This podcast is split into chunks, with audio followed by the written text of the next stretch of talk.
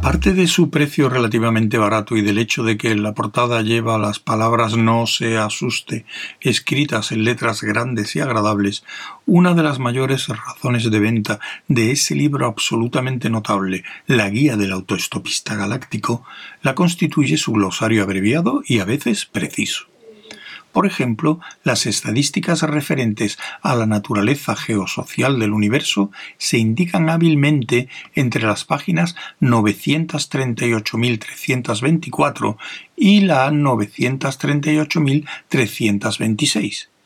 El hecho simplista en que se exponen queda parcialmente en parte justificado por el hecho de que los autores, al tener que enfrentarse con un límite de tiempo para la entrega del artículo, copiaron la información del reverso de un paquete de cereales para el desayuno, embelleciéndola apresuradamente con algunas notas a pie de página, con el fin de evitar que los procesaran bajo las leyes incomprensiblemente tortuosas de los derechos galácticos de autor.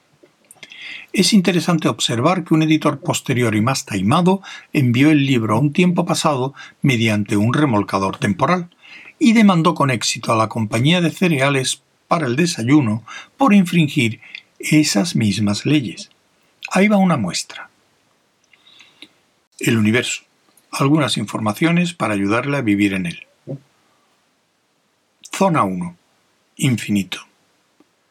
La guía del autostopista galáctico da la siguiente definición de la palabra infinito. Infinito.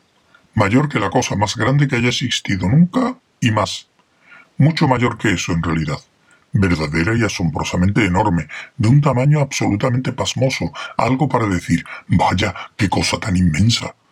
El infinito es simplemente tan grande que en comparación la grandeza misma resulta una nadería, lo que tratamos de exponer es una especie de concepto que resultaría de lo gigantesco multiplicado por lo colosal multiplicado por lo asombrosamente enorme. 2. Importaciones. Ninguna.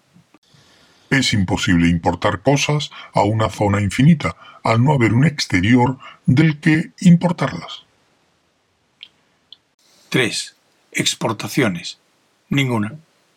Véase Importaciones. 4. Población. Ninguna. Es sabido que existe un número infinito de mundos, sencillamente porque hay una cantidad infinita de espacio para que todos se asienten en él. Sin embargo, no todos están habitados.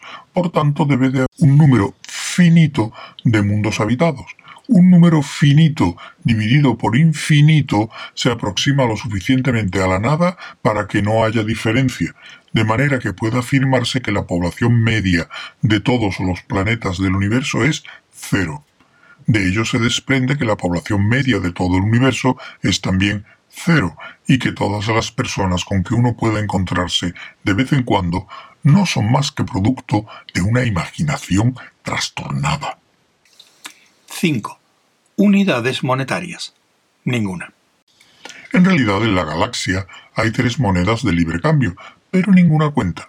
El dólar altairiano se ha desmoronado hace poco. La bolita Pobel y lainiana solo se puede cambiar por otras bolitas Pobels lainianas, y el pu trigánico tiene sus propios problemas muy particulares.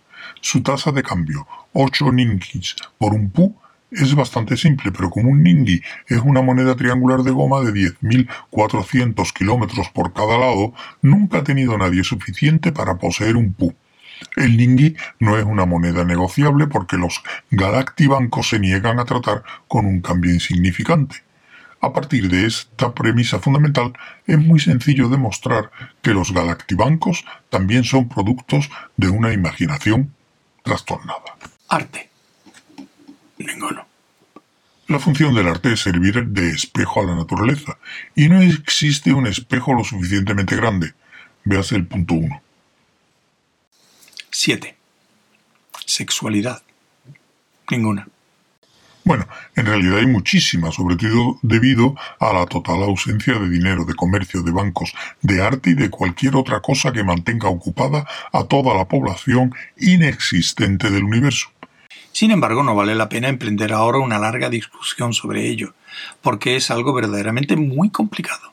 Para más información, véanse los capítulos 7, 9, 10, 11, 14, 16, 17, 19, 21 a 84 inclusive y la mayor parte del resto de la guía.